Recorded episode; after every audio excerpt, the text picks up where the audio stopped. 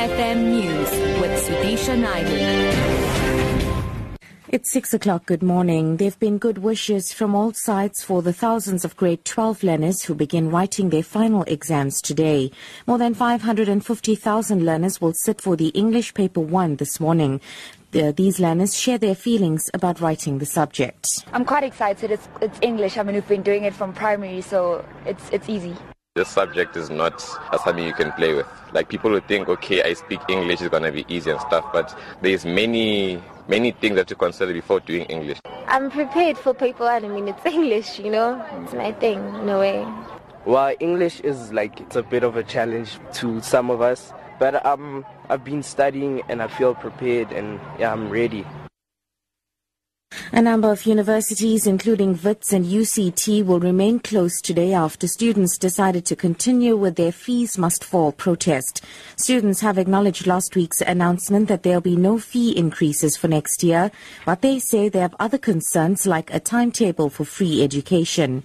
WITS University spokesperson Shirona Patel says outstanding student demands such as outsourcing and lease agreements of residences will be addressed at a special meeting of the Senate today. The highest academic decision-making body of the university will be convened and they will talk about the protest and they will decide on when the academic program will resume and when examinations will be written. This strongly encourages all protesting students to participate in parallel negotiations that covers all the outstanding issues and for them to allow the academic program and the examinations to proceed unhampered Moving abroad now, leaders from Central European countries and the Southeastern Balkan states have agreed on a 17 point plan to tackle the migrant crisis.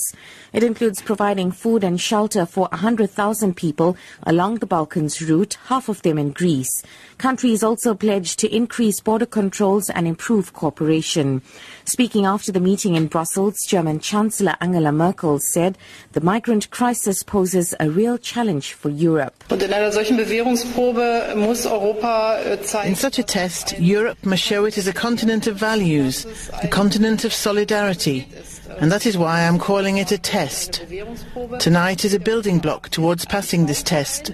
But we will need to bring EU accession candidates along with us and take many further steps to really pass this test.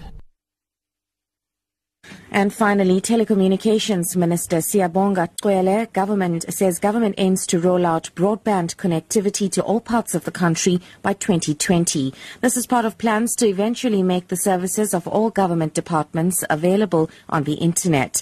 Initially, education and health services will be given priority. Cwele says while rolling out e-government, they also want to bridge the digital divide, making these services available to rural people. Cwele says there are pilot projects in eight rural districts across the country, like Port St. John's in the Eastern Cape, to provide broadband connectivity by the end of the year. It's mountainous area. There is no way you can run fiber in the most efficient way in the shortest time. It will take time, but we have to create connectivity. And where there are difficulties, we use different technologies. We can use a satellite. We may use the, the towers, whether is it a Cell C, Vodacom. Top story, there have been good wishes from all sides for the thousands of grade 12 learners who begin writing their final exams today. For Lotus FM News, I'm Sudisha Naidu. I'll be back with your next update at half past six. It's time now for Newsbreak with Prabashni Mudli.